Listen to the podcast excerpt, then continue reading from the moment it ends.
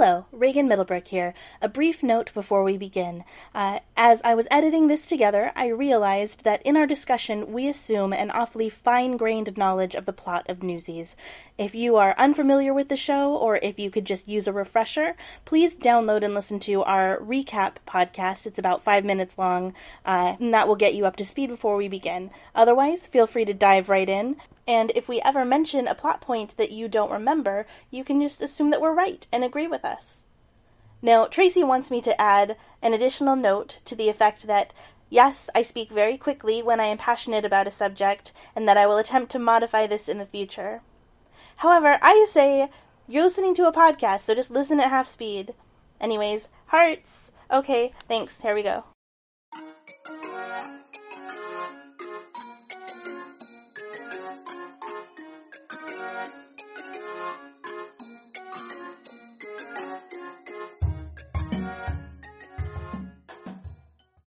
Welcome to the first ever episode of Everything That's Wrong with Tracy and Reagan. I'm Tracy Middlebrook. And I'm Reagan Middlebrook. We are sisters and enthusiastic observers of media, art, politics, and the world in general. But sometimes things are the worst, and we have opinions about it. So today, we're going to talk about everything that's wrong with the Newsies on Broadway. Absolutely. So that's as much as we rehearsed, and now, now we're just going to talk to you. Tracy? All right, yep. I would like to point out that this is our first time recording a podcast, and it was Reagan's wisdom that said, we don't need to rehearse or discuss any kind of pre-production or layout ahead of time. We'll just show up and talk, and it will be flawless. I don't believe I ever said flawless. I believe I said shit show, but in a good way. so. so almost a year ago, when I learned that the Broadway production of Newsies would be touring in Seattle, I reached out to my sister, Reagan, and said, hey, I know you loved this film, as as I, I quite liked it, but she loved it as a child, and it's coming to Seattle. There's really no way it will be good, but I'm happy to get you tickets as a birthday present. And I did kind of my standard cop-out birthday present where I'm like, your present is seeing a show with me because I'm buying a pair of tickets and I'm coming with you. Guys, take that as a tip. That's an excellent birthday present scam. If you are a person who likes seeing shows, your presence is part of the present. See? Excellent. So it works. And I, of course, said yes because I love the movie and it's wonderful, even though I knew that the stage production wouldn't have Bill Pullman in it, so it couldn't have been as good. Uh, still, I mean, Tracy might claim now that she liked Newsies growing up, but she never understood. I had, um, on one of my birthday parties, my brother took her to see movies, and they went and saw Mo Money and Newsies, and I was so jealous. My party could not possibly compare because they got to go see Newsies without me. And I forgot that Mo Money was part of the double feature at the three dollar cinema in town. Oh, wow. Anyway, I have cherished Newsies in my heart, uh, and then we went and saw this play. I would also like to point out to observant listeners that Reagan was ten when this film came out, and beloved Bill Pullman are words that she just sincerely used, which is a little creepy. Possi- I don't believe I said beloved at all. That was in the tone, okay, I expect. Maybe, maybe, maybe it was in the tone. I think it's even creepier than your old man crush on Tommy Lee Jones. Oh my God, he was so dreamy. He's too old now, but guys, seriously, The Eyes of Laura Mars, he was hot when he was younger, but he's... The Fugitive. I know, right? You were probably twelve when The Fugitive, ten or twelve when The Fugitive came anyway, out. Anyway, this isn't what we're talking we're, about today. We're talking about not... everything that's wrong with Reagan's crushes. Everything that's wrong with Reagan's father figure. Oh no! Daddy issues. Die in a fire. You can edit that part out. um. So, we went and saw this show. And at the intermission, well... let's backtrack. We were up in the cheap seats in the top balcony because, guys, I give really good birthday presents. And we were surrounded by school groups of junior high and high school kids, ten to twenty, you know, youths with a few adult chaperones, many of whom got really dressed up and were clearly wearing their formal dresses, which was adorable. and they had such enthusiasm, and they were losing their minds. There was hooting and hollering, and they were having the best time. Um, and Reagan and I walk away from our seats so we don't trash talk right next to people who are loving this, and then just gushed at each other about what a hot mess everything was, and what was basically all the problems with the adaptation from film to stage show, as well as problems with the stage show in general. Yep. That's what happened.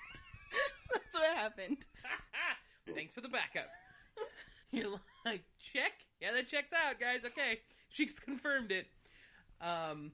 So instead of opening in a rooming house for Newsies, the show opens on what is supposed to be like the top of a building with Jack and Crutchie doing a chorus of Santa Fe about how friends are like family.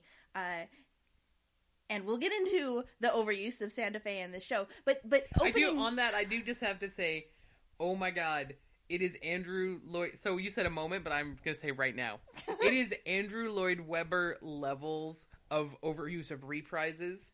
But towards the end of the show, because so much of the show was a mess, I was almost glad to have another interminable Santa Fe reprise, because the rest of it was so terrible. At least this felt familiar. Guys, if you could see Reagan's face right now, I have become a You're pod wrong. person.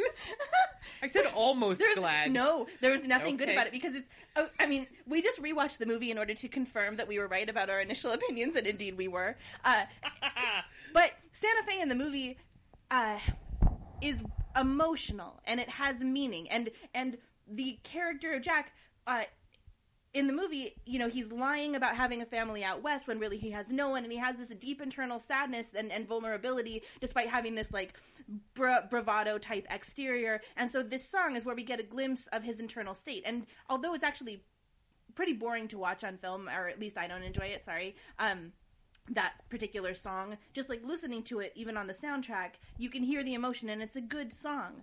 In the play, aside from the fact that they inject it all over the place in an unseemly fashion, it's just meaningless, because this Jack, he does, I mean, he wants to go to Santa Fe because the air is dirty in New York, which, okay, fine, but but it's it's they just take out everything that has heart and any darkness at all, and then replace it with, like, bullshit and magic, right? Like, at the beginning with Crutchie and Jack on top of the building doing Santa Fe and friends are like family, Jack is talking about how Crutchie can go out west with him and ride a palomino, and I bet that two weeks in that fresh air will cure your leg. Like, I'm sorry, Jack, you're not eight years old. You know how broken fucking crippled legs work, right? Like, he's not gonna get magically better. And it's just... So... But the point that I was originally trying to make is that by opening with Crutchie and Jack and this thing about friends being like family... The reason for changing and opening there rather than opening with the song of the newsboys getting ready for the day... Uh, uh, carrying the banner. Yes, thank you. Instead of opening with Carrying the Banner, where it's all of the Newsies and this is their job and they go out into the world, instead we're focusing on this emotional connection between these two characters, which implies Slow that it, it should be really important, right? It implies that this should be perhaps the emotional heart of the show. Otherwise, why are you getting rid of your fun, upbeat opening number and replacing it with a slow, boring, also, dumb opening to, number? Also, to speak to this is apparently the emotional heart of the show... It is played every five minutes. That is an exaggeration, but only barely. And it shows up in the score when they're not friggin' singing about Santa Fe. So, side note, guess what? First off, guys, per- buckle up, because there is going to be crosstalk, and there is going to be side talk, and we are gonna... That's, that's just who we are. But last month, when um, I took my first ever trip to New York City and visited my buddy Joseph, we went to see Disaster at the Nederlander, which I just learned is where Newsies was on Broadway, but that actually makes me love it less. I went there because Rent was there. And, you know, Rent came out when I was in high school, and that was very important. And Adam Pascal was in Disaster, so getting to line up for Rush tickets with a high school friend twenty years after Rent at that theater was fun and provided some nostalgia for a thing we were never a part of. But God, did we wish we were, you know, musical theater nerds out here in Seattle. Anyway, it happens to be Broadway Cares Equity Fights AIDS last month, and Jeremy Jordan, who originated the role of Jack Kelly on Broadway, was there afterwards for the donation bit, and you people, you know, bid a few thousand dollars to get to stand on stage with him while he was going to sing them a song. Well, that's lovely. And then, and I'm thinking, haha, my sister Reagan will be super jealous because, you know, a Newsies song is happening without her right in front of me. And we and hadn't then, seen the play yet. Well, that is true. And then, and then he starts singing Santa Fe. And I was like, oh, Reagan will not be jealous because this was the ballad and we thought it was boring growing up with the film. And then, oh my God, Mister Jordan, Mister Jordan sounds strange. Anyway, this dude forgot the lyrics and had to ask for the line like four or five times, which initially was charming and hilarious, but by the end it was like, seriously? Did they only give you five minutes notice this was happening? However, once Reagan and I saw the touring stage production, it was like, oh, there are four hundred versions of this song with different lyrics. And in fact, he even said he apologized as he had to ask Seth Rudensky once again for the line, guys, we had so many rewrites of this song. So these poor bastards, not only did he have to sing twelve versions of this song, there were innumerable rewrites as well. And again, because the book and lyrics are a shit show, all of the lyrics are meaningless and interchangeable. So I forgive him my momentary, come on, man, get it together that I had last month. All right. As you were, Reagan. Well, as, I mean... that was the end of that particular point. That's number one, guys. Hang in there. What? Alrighty. Um, yeah, so going to, again, by removing Jack lying about his family and saying that he has a family who's out west looking to buy a ranch in Santa Fe and they're going to send for him, which makes it extra heartbreaking after he goes to dinner with David's family because he sees what that is and he doesn't have it. And that's where he sings in the film his... his Santa Fe. So that's what they call a family. Mother, daughter, father, son. Guess that everything you heard about is true. So that's what they call a family. Right, that uh, poor, that line, poor. So that's what they call a family, is is actually pretty breaking. Breaking? Heartbreaking, I guess? Hmm. But so... my biggest problem with the production, by removing all of Jack's secret, tragic backstory, he really is just a charismatic leader of the Newsies who doesn't... he's talented, he's attractive, everything seems to work out for him. In the very last few moments, we learn that Jack drew some some uh, pictures of the kids in the refuge, which is like the orphanage jail, I guess. uh, I mean, calling it the refuge, I keep calling it an orphanage in my head, but I know the internet will correct me. So I know it's called the refuge, guys. Um, but he drew some pictures of these kids in kid jail, and I guess that gives his character emotional depth. But they literally are telling, not showing us that. The, you know, plucky girl reporter discovers them and just says one line saying, hey, I found these photos. I guess you really do care. Yeah, and, and speaking of that, so... um. And to kind of go back to what I was saying about Crutchie and Jack. So, okay, Crutchie and Jack, then that's the emotional heart of your show, right? I got it. That's why you started with this boring effing song. Uh, but then when Crutchie gets taken off to the refuge, we see we get a song from him in the refuge um, writing a letter to Jack, which is really kind of heartbreaking. Yeah, uh, I would sad. argue it's one of only two good new songs. Right. Crutchie, and the Refuge, and then the girls' song. I, I read online that they actually wrote that for the touring production because they found that they people just sort of forgot about Crutchie, right? Like, he went off to... to children jail, oh, and then he wait, came in at the end. Wait, you're kidding me. So that wasn't even in the... oh, my God. Yeah. Because, yeah, you have to add that, because it hasn't been established at all that they're important. The very first song, Jack says, hey, Crutchie, you are my family, and then he disappears, and we don't even see him writing the sad right. song to Jack. Right, but so then we get Crutchie's side of it, where, yeah, Crutchie, this is his best friend, and hey, don't worry about me that I'm being tortured, and this is a horrible place to be, like... I'll do all right, you know. Yeah, he says the line how, well, at least the food isn't bad because there hasn't been any food, because he's just that endlessly optimistic, crippled urchin that we all love. Right, but then, you know, just to go along with showing and not t- telling and how Jack in the play is a sociopath without any real emotions. Uh, sociopath! Possibly. Um... we don't ever see Jack get the letter or react to it. And in the play, he's he disappears, right? Okay, so they, you know, they do their strike and they go in and they stop the wagons, and it's that scene you might remember from the movie where newspapers are flying everywhere, uh, and Crutchie gets taken off to the refuge, and then Jack can't deal with the fact that, you know, cops and strikebreakers came in to, like, beat everybody up, and he feels terrible about it, so he just disappears. So he's not there for the King of New York song, and we don't see him again until much later in the act where they find him hiding at Meta Lark's place, the burlesque dancer, because he's secretly an artist and he paints her backdrop, so he's been hiding out there painting a backdrop. So we don't see him get the letter from Crutchie. We don't see him react to the letter from Crutchie. Uh, he says that he feels bad about the newsy thing and so he can't go back to it, but we really don't see him being, like, broken up about it. If this was such a horrible place where his best friend, his only family in the world is, like, show the effing escape attempt. He just says that he tried to break him yeah, out but couldn't there, even see him. There is one line where he, yeah, he mentions he tried to visit Crutchie, but they wouldn't even let him come to the window. But he should be shattered by that. Right. No. If this is important but to your show. But instead, he's moved, he has changed into a striped tank top so he can show that's off. What artists wear. Well, he can show off those toned, toned arms. And then we learn, we get to see in the big reveal, he flips over the backdrop that he's been painting. um, and the birth of a political cartoonist has born as there's a boot of Pulitzer crushing the little Newsies boys. It's, guys, it's shite. It's ridiculous. Okay, so again, yeah, Jack has no emotional depth. I guess perhaps sociopath is right. Again, he's attractive. Everything works out. The only struggles that we see are being the charismatic leader of a group of fawning newsies gets a tiny bit tough when they decide to go on strike, but only a tiny bit and only for a few moments. Number two, the girl he's flirting with isn't instantly reciprocating. We will leave the consent issues. We won't even get into that. Number three. There's a the one sentence mention of how he escaped from the evil orphanage so that that bad guy might chase him for ten seconds before he effortlessly escapes. And again, I know it's the refuge. It's not an orphanage. Whatever. Um, yeah, we don't ever see him get the letter. It's the worst. So, that would be number two. Oh, God. Okay.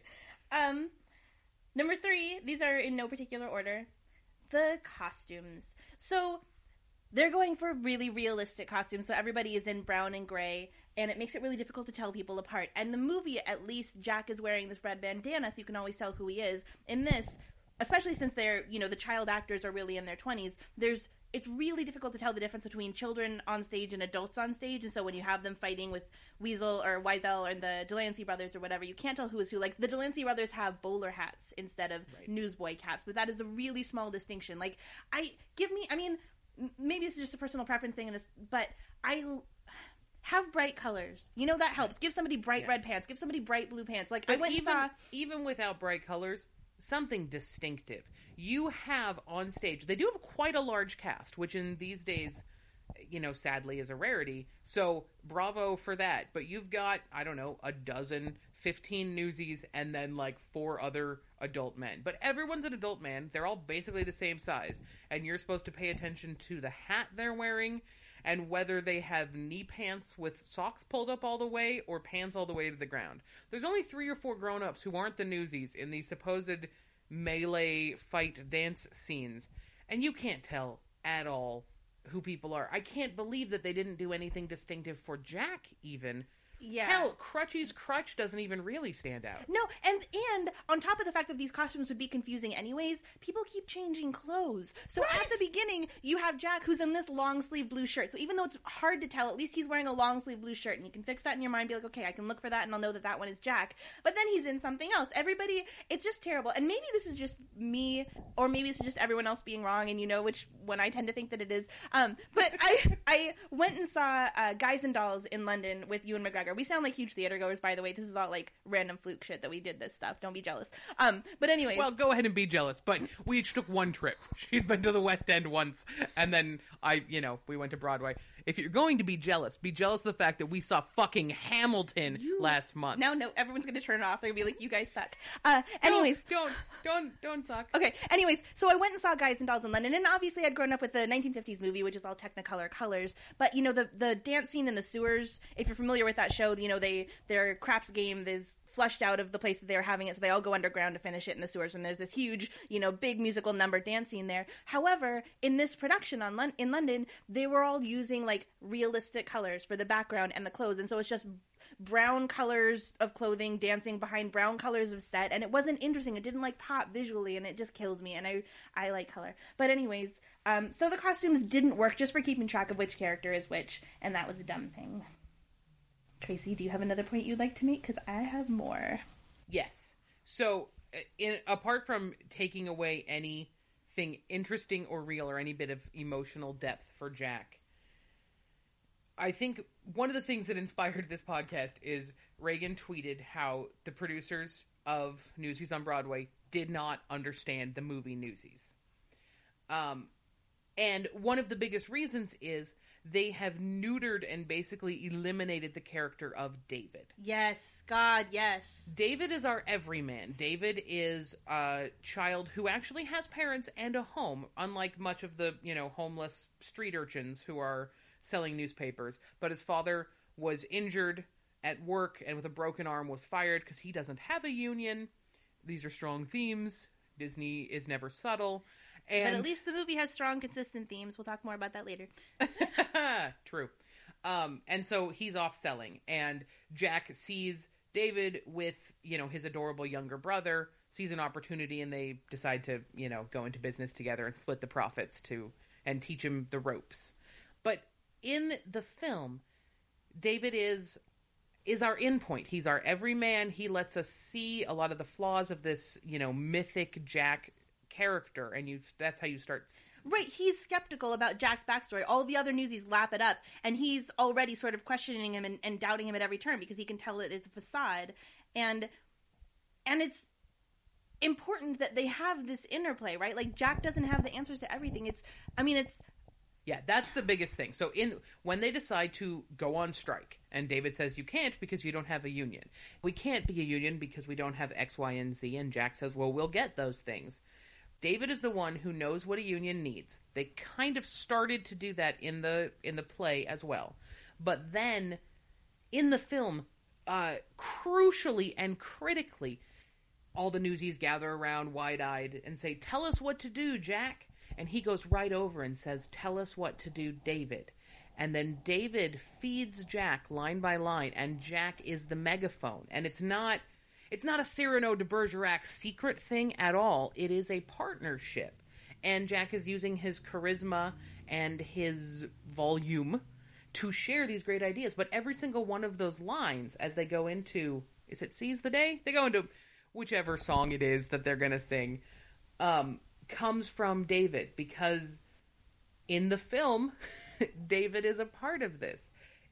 It's extra it's extra sad that they get this so wrong in the play, because one of these lines that they try to hammer home, the world will know is the song. The world will know is the song. There we go. No need no need to tweet at us. Um, which you can't yet, because we haven't given you our Twitter account. um So that's a reason to keep listening, or should we tell them now? Uh, it's at WrongPod, W R O N G P O D. There we go. We even spelled it for you. Um, so about the writers of this film not getting that it's important for Jack to not always have all of the answers. That point is extra sadly hilarious because of the show's stupid line, repeated at least twice, and in the big gotcha scene, a scene that doesn't get anyone and lies flat as fuck. The line is basically... being the boss doesn't mean having all the answers. It means taking it means taking a good idea when you hear it. And, you know, Catherine tells this to Jack, and she even says, you know, David had those ideas about the union, and you and now I'm having these ideas about the rally or whatever the hell. And then Jack later repeats it to Pulitzer in the play. But Yeah, ugh. I mean Jack is I mean Davy is in that scene where they're forming a union, but he's basically a foil for Jack to just like Jack has the answers. Like, David asks the questions about, well, a union needs this, and Jack says, well, this was what we'll get, right? It's just, it it doesn't work very well. Um, but speaking of Catherine, are you done with that point? Go for it. All right, so we haven't brought her up yet. So one thing that they do in the show that's interesting, uh, not only is Bill Pullman not in it, Denton, his character, the reporter, is not in it. Um, Shocker, guys. Bill Pullman is not in the touring production of Newsies, the musical. So I don't know if you can get refunds if Die it hasn't come to your town Die yet. Die in a fire. Okay, but no, really, that would be sad. Well, okay, that we need to save for posterity. Die in a fire is terrible, and sadly it's been Reagan's go-to insult for a few years.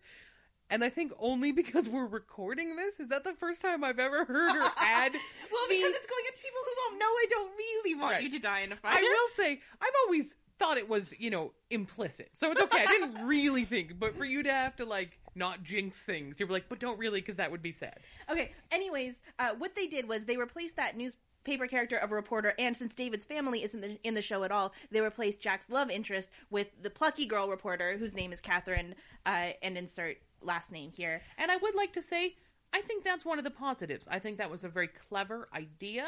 It was nice because, honestly, the, the love interest, Sarah, David's brother in the film, is just set dressing. They give her almost nothing to do. They do have a very sweet, kind of charming scene on a rooftop once. But that's, I think, just because teenage Christian Bale is super charming. Um, but she she really has almost nothing to do in the film. So by giving, you know, this unusual, what, eighteen nineties, nineteen hundred, whenever this mm-hmm. is. eighteen ninety-nine, I think. Um, okay, eighteen ninety-nine. Boy, I did I just bookend that perfectly. Giving this, you know, female reporter, which is obviously shocking, but giving her a job. And I thought that was a clever idea. It just was underutilized or utilized entirely incorrectly. Well, yes, exactly. Like, that could have been a good idea if it wasn't for the terrible, terrible book and the fact that characters aren't developed at all, right? Uh, every line in this show, every spoken line, is a cliche. It has no emotional heart. It's terrible. This is the meet cute. This is what happens the first time that the characters meet. We don't know that he's meeting a love interest because this is literally the, ah, gosh, I hope those two kids who are butting heads get together someday bit.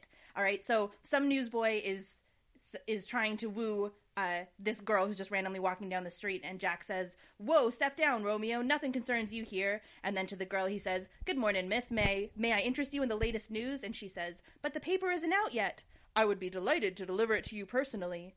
And she says, "No, I've got a headline for you. Cheeky boy gets nothing for his troubles." And everyone says, "Ooh," and she walks off stage. It's so stupid. It's so stupid. It's so stupid my brain almost fell out of my head. Right. It's not even that particularly cheeky. I mean, I guess he's planning to go to her place, but... Right. It's not cheeky, and that's not a good comeback. I guess they're made for each other. Also, it is not at all clear at that point that she is the female lead at all. I just thought she was random passerby as part of the starting show busy work, and it was kind of a big surprise when her, when that actress, as the same character... came back later. Right. And when she comes back later, he finds her later on when he's at Meta, the burlesque's place. He sees her in the box or something watching the show. And apparently she's plucky girl reporter. We haven't been told that she's a reporter, but he knows that and makes reference to it when he sees her later, even though it hasn't been introduced in the plot at all, which is weird. No, I think she says it. She says, because he's they're watching the show and she says, "Please be quiet. I'm trying to write a review of this show." And then Meta has some... Actually, it was kind of an okay line along the lines of... Oh, I guess of, you're right. Okay. "Hey, you didn't pay to get in, so at least please pay attention." And you're like, ooh. That's not bad. Um, and it's kind of a fun zing for a play to say, you know, to like the art critics in the audience. All right. I'll give you that one, but whatever is dumb. That's all I'm saying. Fine, you're right. But my point still stands. Dumb. So yeah, that could have been a good thing with the love interest, but it, it just, she wasn't well written at all. Um, and we'll get into the positives of the show later, because there are some related to that. Uh... Yeah, I guess this is the point. At, towards the end of this, again, because we've spent a lot of time working out our format and layout, we have decided to have some type of positivity corner. Again, dear listeners, please send us suggestions for what the hell we should name that segment. Positivity Corner. Well, it kind of makes me think of Poo Corner, and then... Oh, gross. Now I don't like it. And now you don't like... Not poop. Poo, as in yes, Winnie the Pooh. Yes, I knew what you meant, but I I didn't... I you didn't... don't like Winnie the Pooh? What is wrong with you? You grew up in the same A A Milne house. I know. I like A A Milne's poetry. It's funny. Who hurt you? I hate the voice of the guy who does the Disney one. Okay. Well, I wasn't going to the Disney one. I, know, I was but going it's, to the books. It's forever associated in mind. Anyway, sorry. Uh, anyway, digression. There will be a positive... Positivity Corner to hopefully be renamed later towards the end. Okay. Uh, one thing that we wanted to mention in the beginning, spoiler alert. Uh, well, Reagan thought it was important to mention at the beginning. I thought it was silly. But I guess, yeah, apparently, if you haven't seen this play and you're worried about crucial plot details, which there aren't any because the plot is a mess. Again, this book is terrible. It makes no sense. If you have not seen the film, you really don't. It is indistinguishable. It is just dance number after dance number with no real plot and nothing really happening. And then it ends. Anyway, but there will be spoilers. Yes, and one of the spoilers is that it turns out that Plucky Girl Reporter is actually Pulitzer's daughter. Right, so Catherine, who had been, you know, relegated to the society pages, because again, she's a woman reporter in eighteen ninety-nine, which by itself is shocking and good for her, um, wants to do a hard news story and follow this, this Newsies strike. But yeah, she's also this amazing heiress. So that's one more thing Jack doesn't have a problem with in his life, because he is going to be wealthier than God after they get together because, you know, their love is perfect or something. Again, not a thing we've been shown, but we've been told. Um, going back to things they ruined about David, just from the very beginning when Jack meets David and his brother Les, David was, you know, Les was just cute set dressing, and David was the one who negotiates the percentage split on their business partnership. In the play, they give all of that business busy work to Les, because he's little, and it's fun having a little tiny kid be, you know, the wisecracking whatever, but once again, it it just neuters Jack and makes him useless and powerless. David, you mean? Yes, it neuters David. Thank you. Yeah, and it also gets a little bit weird and creepy. Or at least I thought it was a little bit weird and creepy uh, when they're talking about the rally, and Les, the seven-year-old on stage, is talking about how he has a hot date with some girl, and so he wants to make sure that the rally happens. I don't know. I didn't like it. Yeah. Um, the show... Okay, so let's talk about other stuff. The show wrote new songs. They're mostly terrible. They're terrible. The song Pulitzer sings is terrible. They've eliminated the ongoing... any mention of the war... well, you know, war in quotes, the battle between Pulitzer and Hearst. So instead of having a reason that Pulitzer's costs have gone up at the newspaper, which is why he has to increase, why he chooses to raise the price on Newsies to cover, you know, any profit losses from this battle he's chosen to engage in, it's just greed. Now, don't get me wrong, greed is a part of this character, and for those who haven't seen the film, whoo boy, is Robert Duvall... something to behold. He was nominated for a Razzie, which I think is unfair. He's insane, and the choices they make are, are, wow, are they strange? But I think they're fascinating, and I feel like Duvall did the work and is justifying this kind of crazy, insular, rich person who's only been surrounded by yes men, whether he's Howard Hughes or Donald Trump or whatever. You know, he makes strange noises while he's calculating. There's an ongoing gag with a large magnifying lens. And it's kind of wonderful. Um, on this production, the actor playing Pulitzer seemed just fine. Yeah, he but, was actually one of the... He was a good point. He was. But they didn't But they didn't give him anything. Right. Or no. any reason other than just, he wants money. We must make more money. You know, one thing that I got to talk about... Uh, and I don't know where to fit it in thematically, so I'm just going with it now, which is appropriate because I'm talking about themes. So um, the show doesn't follow through on anything. It's like they don't know what they're doing. And I appreciate that the, the music and lyrics were written by Jack Feldman and Alan Menken, who did the music and lyrics for the movie. But it doesn't matter if they wrote it. They still don't understand what they did the first time around, right? To know what they're doing this time that's so wrong. Like, they just don't get it. So... they have this opening that I've talked about with Crutchie and Jack, okay, and then they abandon that as being really actually important to the show. And they have, uh, at the end, suddenly, you know, when the, the Newsies are printing their own banner on Pulitzer's printing press, well, in this, it's um, Catherine's idea that they use, that they, that they print their own banner and, and get the word out, and that's fine. And so she shows up to help them at the printing press with these two random guys we've never seen before in tow. And and these are these are obviously swells about town. They are dressed to the nine. Just two well-dressed dandies show up in the basement of Pulitzer's building. Right.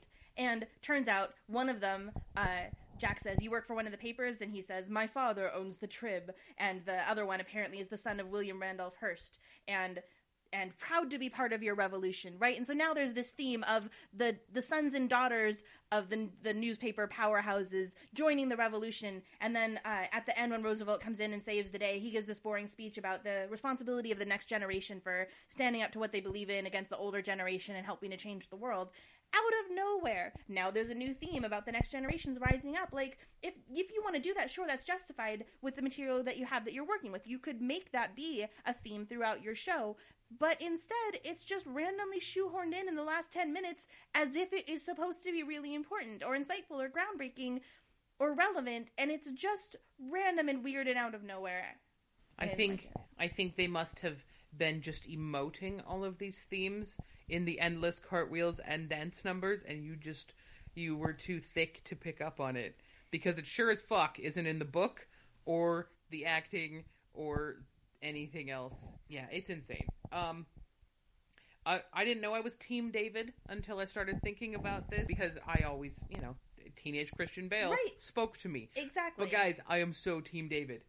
In the film, which we again we rewatched this afternoon, when um, Pullman's reporter initially sees the strike happening, Jack has gone in to talk to Pulitzer, and we actually see him scared and vulnerable and human. He gulps and he grabs the youngster Les and says, maybe the kid will help soften him up. So again, we don't see this in the play version, but Pullman sees the strike happening, goes up to David, says, you seem like the guy in charge, tell me about this strike. And when he says, what's your name? Oh, it's David. Oh, like David and Goliath.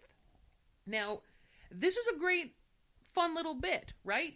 And in fact, Catherine, our girl reporter, does make a David and Goliath thing. I think it's even in her song. But does not actually ever mention, hey, there's actually a person named David who's one of the leaders of this. Because guess what? He's, he's forgettable. He's not one of the leaders of this at all. So that's just a bummer. Um, and you actually see David stick up to Spot Conlon in Brooklyn, even though he scares all the newsies.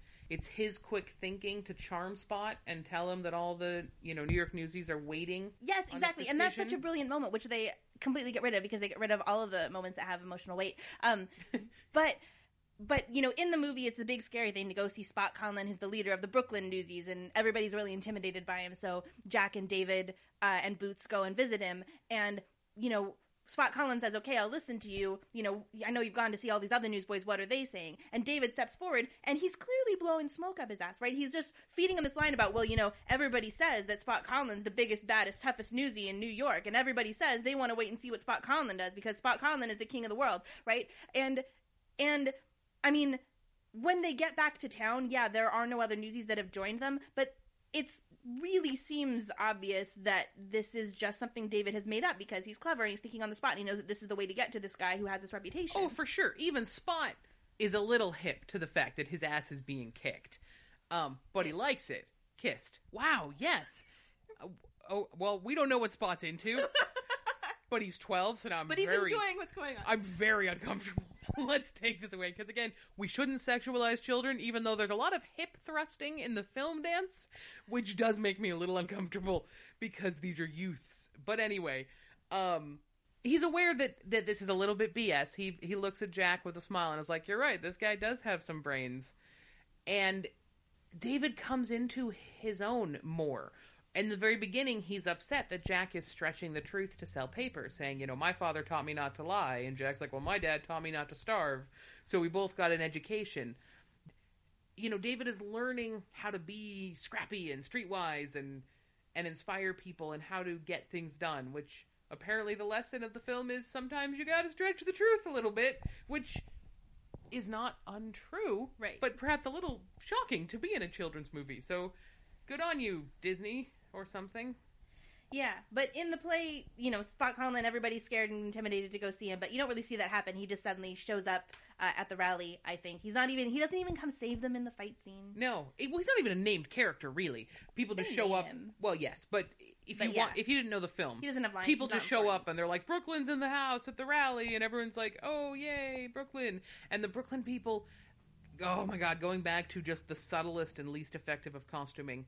The Brooklyn, the four Brooklyn newsies have the most subtle hints of red, whereas everyone else has been in grays and browns. And Jack Kelly initially was in blue, but again, then they have him change out of that. So there's not... It's... Oh, guys, it's such a mess. All right. I have uh, my final point that I want to make. I don't know if you have other points that you want to make about everything that's wrong with this show. Um, towards the end, I, I think continuing our theme of removing any emotional depth or vulnerability from this film and from Jack in particular. Um, in the stage production, the supposed big spoiler betrayal is finding out that Catherine is Pulitzer's daughter and Jack is supposed to be upset somehow, but she clearly still supports the Newsies strike and has always been on their side. It's not as if some secret location of the Newsies got raided or something happened that she had betrayed them. But somehow he's supposed to be betrayed. That's supposed to be their big, like, you know, obstacle in their budding romance. It makes no sense. But in the film, Jack is, you know, offered this devil's bargain with Pulitzer of you're going to go to this refuge, orphanage, jail until you're twenty-one, or I will give you a bunch of money and you will come work for me. And he shows up in a suit as a scab selling newspapers. And there's a really kind of adorable, heartbreaking scene as the other Newsies are like, tell me I'm not, I'm seeing something. What is this? Yeah, and Jack clearly looks like he's about to cry. Yeah, these, you know, these these teenagers are are, are acting. And then there's the, the really great moment between him and David where, where, you know, David comes up and talks to him. I don't understand you. Oh, so let me spell it out for you. You see, I ain't got nobody tucking me in at night, like you. It's just me. I gotta look out for myself, all right? You had the Newsies. Oh, what would being a Newsie ever give me but a dime a day and a few black eyes? For the first time in my life, I got money in my pockets. Real money. Money, you understand? I got more on the way, and as soon as I collect, I'm gone. I'm away, all right? Well, that's good. That's good, because we don't need you. We don't need you. Because all those words you said, those were mine. Yeah, but you never had the guts to put them across yourself, did you? I do now. Yeah, so David comes up to him and he's asking Jack why. And Jack doesn't say that Pulitzer had, you know, threatened Jack and his family, you know, that putting threatened Jack... David. Pulitzer told Jack that he would put David in this jail, basically. What about all these things? And so Jack is really doing this, you know, to help his friends as well as help himself. And David comes into his own and comes out to lead the Newsies more, which leads to, in the film, the Delancey brothers being sent to beat up David. And they attack Sarah on the street. And which is his sister. Right. And Jack's love interest. And it's um, loosely implied sexual violence as they pull her down an alley. But again, it's a Disney film, so we're not going to get into it too much. But it's, you know, not great. And Jack hears the cries for help and throws down the papers and runs off to help. And then after he beats up the Delancey brothers and, and they tell, we're going to tell on you to Pulitzer. You're going to be back in orphan jail soon. Well, you couldn't stay away? Well, I guess I can't be something I ain't. Little scab. No, smart. Oh, it's hilarious. Yeah, and just along, I mean... along the lines with the play erasing any real darkness, which also erases any sense of stakes and, you know, helps with building emotion. Like, they made changes for no reason other than that. Like, I can't think of any other reason for, like, the fact that in the movie, Crutchie at the beginning is worried that there are so many fra- fake cripples on the street that people will think that he's faking it when he's, you know, he actually has this problem. And in the play... Jack just out of nowhere tells Crutchie that he's got it made because being a cripple is so lucrative that some people fake it, right? Right. Yeah. It's exactly, it's a totally different, the same information has been shared, but with a different tone and a different purpose. And with this is the wrong, stupid tone and purpose. Right. Um, I do want to say, going back to uh, how I am all in on Team David, uh, we're watching this film now as a grown-ass woman, and looking at all these little baby children, David becomes more and more appealing as the movie goes on, and he becomes more road-weary and messy and scruffier as he's in his just, you know, his long undershirt and his, you know, pants at the end, and he's got a little dirt, and he's got chutzpah, and you're like, yeah. Uh, so that's really all that I have to say about everything that's wrong with the Newsies on Broadway. Yeah, it's not, a, it's just... Well, except for this. So, in the beginning when they're forming the the union, um, uh, I guess I can't say this coherently, but basically, forget it, never mind, I don't care. No, say it. Well, it. Say it. So, you know, if you've seen the film, you know that the, the big important part at the end is, like, they're, they're out of options, and Jack is on the run from the refuge, and then they, they see this article that, that Denton, which is Bill Pullman's character, has written, talking about, you know, why the city is afraid of the Newsies strike. Like, the fact that the city of New York runs on child labor, and if other children get this idea to strike and, you know, fair wages and, and hours and everything like that, then it will the city will grind to a halt. Uh, and that's the big power moment. That's the moment where they realize that they're not in this alone. They don't have to be in this alone. They print out the Newsies banner, and they distribute it to all the child laborers, and then they're waiting for them to come, and then they all come and help them, and they win over Pulitzer. Um, and it's sort of at, like, a big reveal, right? Like, this idea is a big idea, which you don't know right away. And in Newsies on Broadway, they have a line at the beginning about how Pulitzer needs to respect the rights of all the kids of New York. It's not respect the rights of the Newsies. It's not right. Respect the rights of his employees. They're hinting at this idea already. And then at the end, they have Catherine come out with, you're part of something bigger and you need to appeal to all the and other child laborers. And she mentions the Children's Crusade. Yeah. Which cracked me up. Uh, because, um, I mean, first off, that is a really random historical thing to mention and then throw away, but also all of those children's were murdered because if a bunch of kids march off to war, apart from any of the reasons for it, they got sold into slavery or murdered or both, right? But you know, like that children's crusade, we'll do it too. Yeah. um I do want to say this. So for a play whose whose book whose script is so short on details, and there's no depth the entire time. Suddenly, at the very end, as there's the final negotiations between Pulitzer and Jack, because the city has ground to a halt, because all of the youngsters have have gone on strike in solidarity, suddenly this script introduces a ton of specifics during the final meeting with Pulitzer. In the movie, Pulitzer's like, ah, and then they come out and announce, we win, yay, and final dance number. In the play, there's this intricate discussion about how Pulitzer can't be seen to lose face, so instead of going back to the original prices, they compromise on only increasing the price of papers a little bit instead of the lot that he had done. And then Jack's like, fine, but you have to agree to buy back unsold papers. And there's like five or six more sentences discussing whether that makes sense or not. Right, and it's actually a good idea, right? Like, this is a clever way to compromise, and Pulitzer doesn't lose face, but we've already established that the Newsies are, I mean, maybe they haven't established very well in the play, but they do in the movie. Uh, anyways, that, that the Newsies do lose money. It's in, it's a lyric in one of the songs, right? Like, whatever, they basically just have to eat any papers that they can't sell. And so the fact that Jack has negotiated this thing where they can then sell their papers back, like, that's a great thing. But... Well, Pulitzer goes on to be like, what if people will just buy a ton of newspapers just to bank on it? And Jack's like, no, Newsie's going to want to carry around a bunch of papers they aren't going to sell. Like, guys, they talk about this for like two minutes. When they haven't explained anything, this whole play, we get this five-minute scene of them hashing out how many pennies we're going to pay for a hundred papers. Um, it is possibly more realistic than, you know, what the film shows. But why they chose this one scene to actually explain something when there was no nuance or explanation given the entire previous two hours, I'll never know. Right, and the fact that they then do this elaborate out-of-nowhere scene and discussion, like this negotiation is important, right? And then he just comes out and says that we won and all the Newsies are happy, and I feel like it would have been more powerful if they knew why they were celebrating, right? Like, maybe explain that you won this right. big coup. Since they spent five minutes to let us, you know... view this really right. exciting moment, sink it in, learn what's important about these numbers, and then yeah. whatever. So. I guess it's that oft-quoted stage advice, perhaps more famous than even Chekhov's gun. Audiences love financial contract negotiation details, right?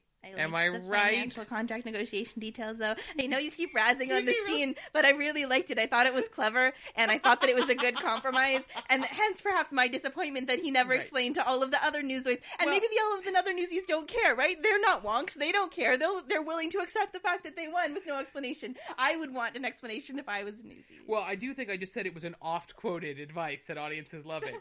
But I, and I will say, I didn't dislove it. I do think it was kind of interesting. I wish David's character, again, could have played a part in it, a bigger role, because he does play a part in the film, but it was just so jarring that all of a sudden, this is the one bit we decide to give details on.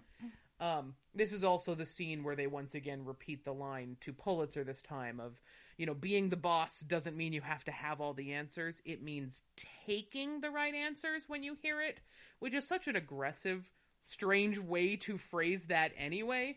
Um, but again, it's just hilarious because they give Jack all of the right answers basically all the time, because the writers of this play hate David. They do.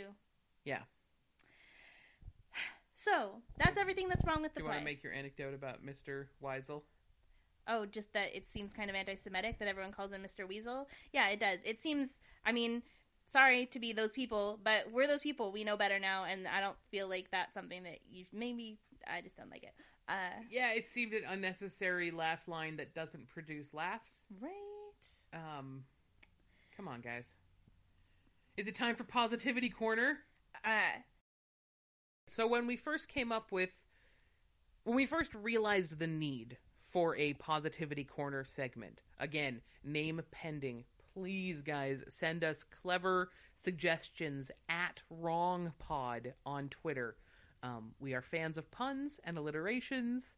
Reagan has raised an are eyebrow. Are we fans of puns? Are we really? You want to speak for the entire podcast there? Are you not a fan of puns? Did you not grow up in our giant family with our punning grandfather? No? Okay, guys, we will deal with that at a d- later time. Um, but we didn't want to be a bunch of negative Nellies. Or Debbie Downers. Or criticism Christinas. She's the worst. Or, as Reagan just spitballed, what is it? Calamitous? Callies? I don't even... Which doesn't... Again, alliterations are fun. All right, positive things. The dancing. The, the choreography is is really fun. These this large cast of, you know, athletically fit young men. There were lots of backflips. Are flipping and cartwheeling and spinning, and they did win a Tony for it, which is deserved. Um, a few of the reviews I saw did mention that this was a light year for the Tonys, which is possibly true because they got a lot of nominations, some of which I don't think... I, uh, Harvey Fierstein's book was nominated. Oh my God. But again... You know, if there's only eight or nine shows on Broadway and they're going to nominate five musicals, right. So that's what makes me, that confirms to me that it's a... And so another good thing that they got right was the idea of combining the love interest with the reporter character. Like I, you know, saw blog posts that were mad about that because the feminists just have to get their feet in everything, apparently, according Ugh. to blog posts that I read. But... It was clever because the original love interest has no personality and nothing to do. Now, this love interest has a terrible personality uh, and is just written poorly, but that's not her fault. Like, it was a good concept. And I will say, she has my favorite new song. That's the, another good thing. The song that, that they write for her about writer's block is very clever. And it's fun. There's great wordplay. And she's talking to herself and... And it's catchy. Write what you know, so they say. All I know is I don't know what to write or the right way to write it. This is big, lady. Don't screw it up. This is not some little vaudeville I'm reviewing. Um, in the same way that you went and got the soundtrack from the movie and listened to that a lot, I was streaming some of the Broadway show songs. And really, of the new ones, hers is the only one worth listening to. And it's a blasty blast. So... That's great, and that is the first time I liked her character, because she was awful. Yeah. And then it was like, oh, that's a fun song. And then she went back to being kind of useless. Yeah. I mean, she tap danced during King of New York. Oh, God, can we... So, the set is three is three-tiered, three-leveled towers. Um, like with... scaffolding. Thank you, yes. Metal scaffolding. And all of the boys are in tap shoes. And then they run up onto the scaffolding to be out of the way for the next scene. and you just keep hearing tap shoes running across metal scaffolding.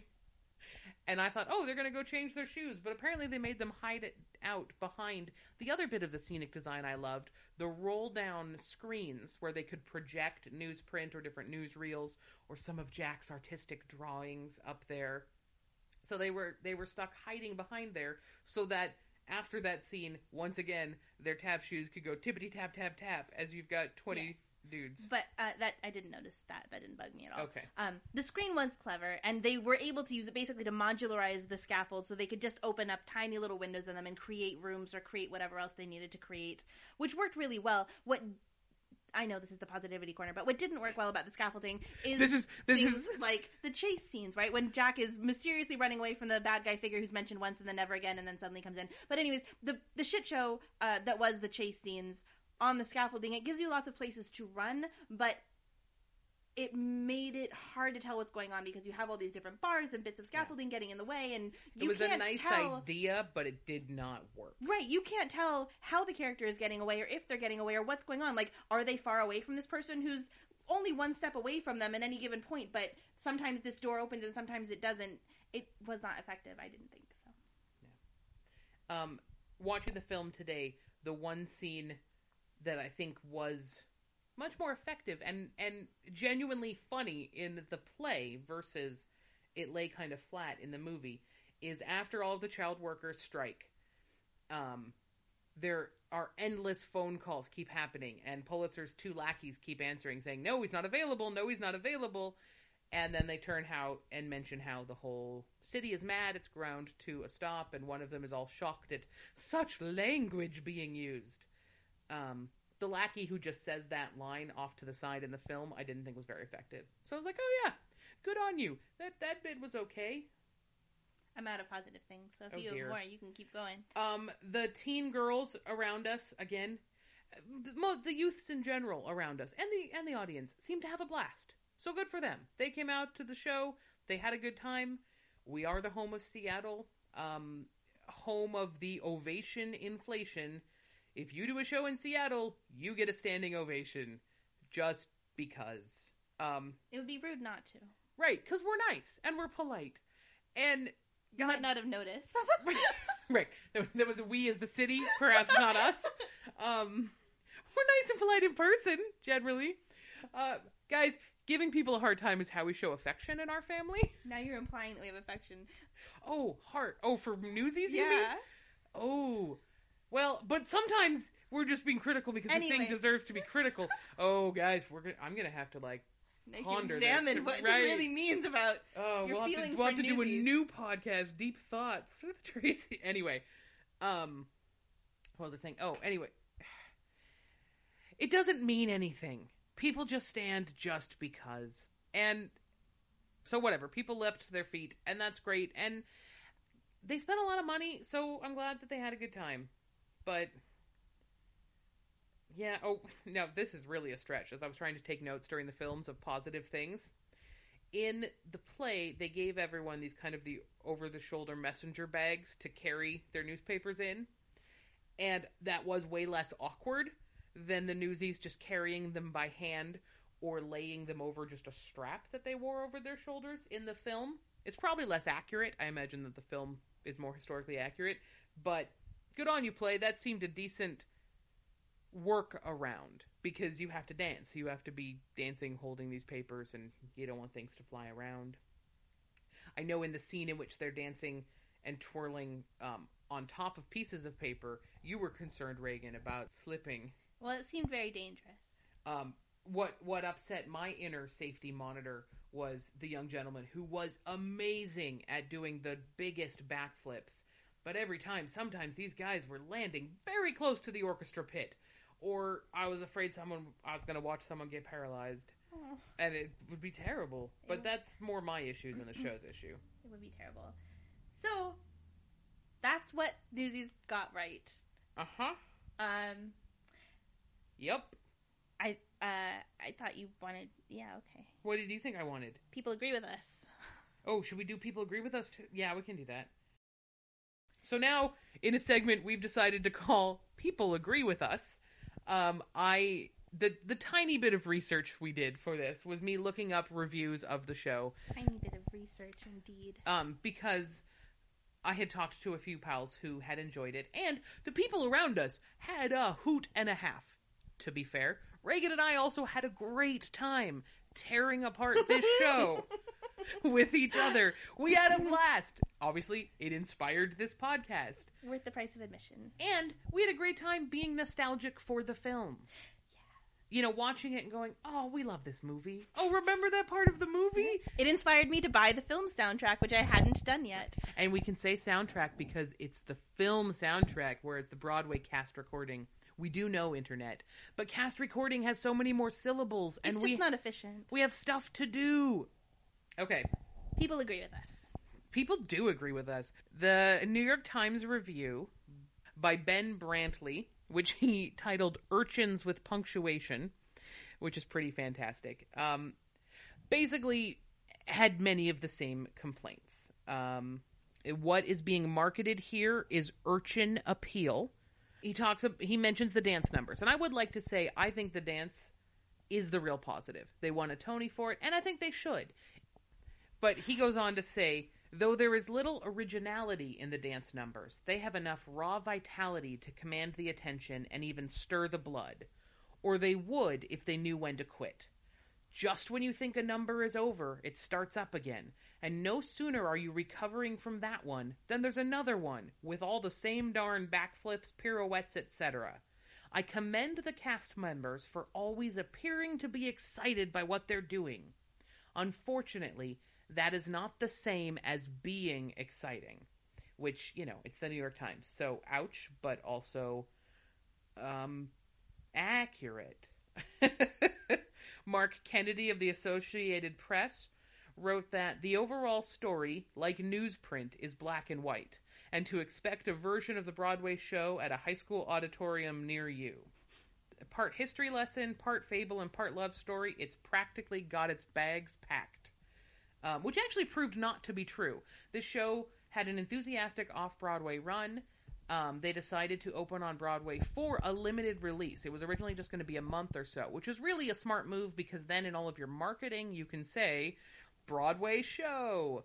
Um, and they knew they would make money touring and selling the rights. But, you know, the fans loved it. And I think it played on Broadway for something, for over a year anyway. It only recently closed, apparently. Some people are distraught. Wrong people. Wrong people are distraught. And, and you know, for teenagers who enjoy fit young men dancing, there's a lot of that happening. That's exciting. The songs are still fun. Well, the songs from the film that they do are still fun. No, because they ruin them. They change lyrics they for no reason. All of them. Jack isn't even in King of New York song, which is an important song for showing the internal life of the characters because you get to see what's important to them. But Jack is off sulking and not really caring about Crutchie and being artistic, so he's not in that song at all. Sorry. That's okay.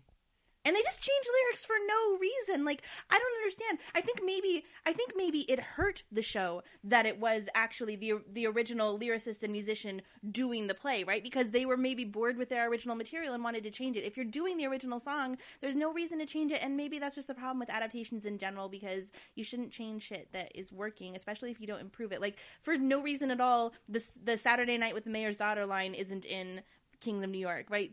It just... Was it not? Yeah, it wasn't. Okay. Um, Katie, oh, I'm going to pronounce her last name incorrectly, Bunecki, perhaps, of the L A Weekly, says, the Newsies musical is no masterpiece, but it's a lot of fun. Um, and uh, sure, I, I had a lot of fun at it. She's trying to talk about what what caused this musical to have such problems. She says, Harvey Feinstein, Fierstein's book is a mess filled with cheap self-awareness, cliches, grown-worthy jokes, and anesthetized, anesthetized villainy. And that's really true. That goes back to your comment of there being no darkness. There's no threat. Yeah. No one has any depth, and it doesn't matter. Um, in Time, Richard Zoglin is talking about the show, and he says, he talks about why it should be good, because it has Disney money, competent actors, a good director, high levels of energy, and acrobatic dance numbers. But why then does the show seem about as disposable as yesterday's paper? A few ideas For all of the supposed New York street cred, wow, guys, I'm really good at accents, um, these turn-of-the-century newsboys are drawn with Crayola, the old boxes, the ones with just eight colors. Maybe four. Maybe four colors from Reagan. One newsboy with a bum leg who struggles around on a crutch is called, God help us, Crutchie. And that is true. It is like, I... Yeah, guys. Um, the show has a lot of motion, but too little wit or grit. How about a number making fun of the pandering, sensational headlines the boys keep complaining they need to sell papers? It's the heyday of yellow journalism, but we don't see a single headless body or even a topless bar. Way too crass for this polite, upbeat, by-the-numbers show. Um, in a Man makes some good points. He does. People agree with us. Um, a regional review from talking broadway dot com by David Edward Hughes about the Seattle performance. um, he, he mentions how the book is a lesser effort, and that is true, because Harvey Fierstein's other books have been good for things like Kinky Boots and Torch Song's tr- trilogy, and he mentions that Santa Fe is over-reprised here. Boy, is he right. And Broadway Showbiz website by Corinne Cohen talks about how it's a big hit. It's going to prove a gold mine for family audiences, especially those with teenage boys. I would have said teenage girls. I guess it depends on the boys. I don't know that teen boy is really the market for this. What do you think, Reagan?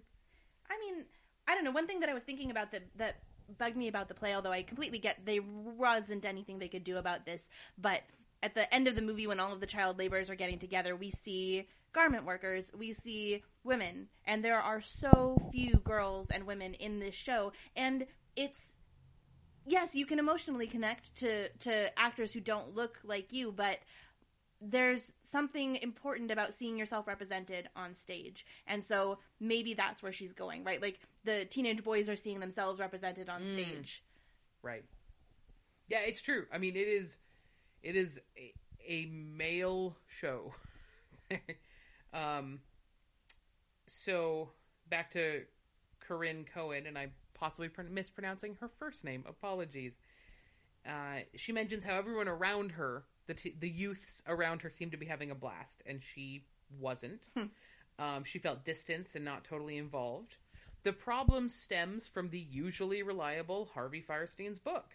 It just fails to tell this story in a compelling, thoroughly engaging manner, giving us instead some basically one-dimensional characters and little emotion or drama. While serviceable score with a few good melodies, it also falls short in consistently elevating the evening. It's an intermittently entertaining musical which too often fails to ignite. Uh, too often throughout the evening, I found myself wondering what the rest of the audience was going crazy about. I certainly did not dislike Newsies. It's modestly entertaining, and there are the occasional sparks of joy. Clearly, the vast majority of the viewers around me responded with a lot more enthusiasm than I did, but it's a missed opportunity and a letdown. And I just want to say amen, sister. So I guess instead of listening to this podcast, you guys could have just gone to Google and looked up reviews. No. But it wouldn't have been as entertaining. We said as more us. things than them. We did say more things than them. All right. Now, okay. One last thing that's wrong with the Newsies on Broadway is people in the audience using their goddamn phones during the play. The, the woman right in front of us was using her phone during the play. Luckily, the person that she was with knew better and was, like, trying to, like, wrestle the phone away from her and, like, scolding her, which I appreciated very much. People to the left of us were using their phone during the play, and it's really distracting, and it's a bright flash, and until the technology improves to the fact that you can do that without annoying the shit out of me, don't do that. Thank you. I would also like to point out that these people using the phone were the goddamn grown-ups, and yeah. It was the teenagers who, in most instances, reached over and said, "What the F are you doing? Put your phone away." Um, seriously, I mean, audiences. We get that it wasn't, you know, it no. dragged. You were bored. You it wanted to matter. know what time it as, was. As every school child or worker in general can ever tell you when something is boring, don't ever look at the clock. Looking at the clock only makes it worse because yeah. because all it's so worse. And if you really need to see the time that badly, buy a goddamn watch. You don't stop it. Stop it. Okay. just a shout out to the choreography of the film, because we talked about how great it is in the play. It's hilarious in the movie. These are big numbers with with a lot of kids, as well as obviously some adults playing teenagers. But there is so much masculine punch dancing happening. I know. I as much as I love the movie, the choreography has always been ridiculous. Now we're going to have five seconds of playing tug-of-war as part of our choreography for no reason. It's all like the manliest dancing you've ever seen in your life. Uh, and just as a fun moment, when I was looking this up on I M D B, one more thing, the movie is better than the play. In the play, the characters have, like, actual names, like Arthur or what have you, aside really from Crutchie. But we're now going to go through the list of some of the names from I M D B from the film to leave you with this delightful. Roll call. We have Racetrack Higgins. Spot Conlon. Crutchie. Boots. Mush. Kid Blink. Snitch. Snipe Shooter. Idy. Specs. Dutchie. Snotty. Skittery. Bumlets. Pie Eater. Swifty the Rake. And I think I think Swifty, Swifty the Rake is the last. There's a kid. There's oh, there's Tenpin. Tenpin could be a baddie or could be a newsie. Toby the Candy Butcher. Toby the Candy Butcher. That might actually be. He might not be a newsie. He might have been like... A candy butcher? Explain to me, what is that profession, please? When they were maybe going to rape Sarah in an alley, there was a guy in a butcher's apron. And maybe he's cutting the taffy? Maybe they are just illustrative character names. There is Judge Move Along Monahan listed here for the judge who keeps saying move along, so... Right, right. But I, I, I'm guessing that the, I'm going to go with those as being the newsie names. But that's delightful. And that's so much more fun than Emmett and Albert and what have you. Yeah. And that brings us to a close. Thank you for joining us on this adventure, our first podcast about everything that's wrong with your hosts, Tracy and Reagan. Uh, stay tuned. We'll be back in a month to oh. talk about everything that's wrong with something else. Excellent.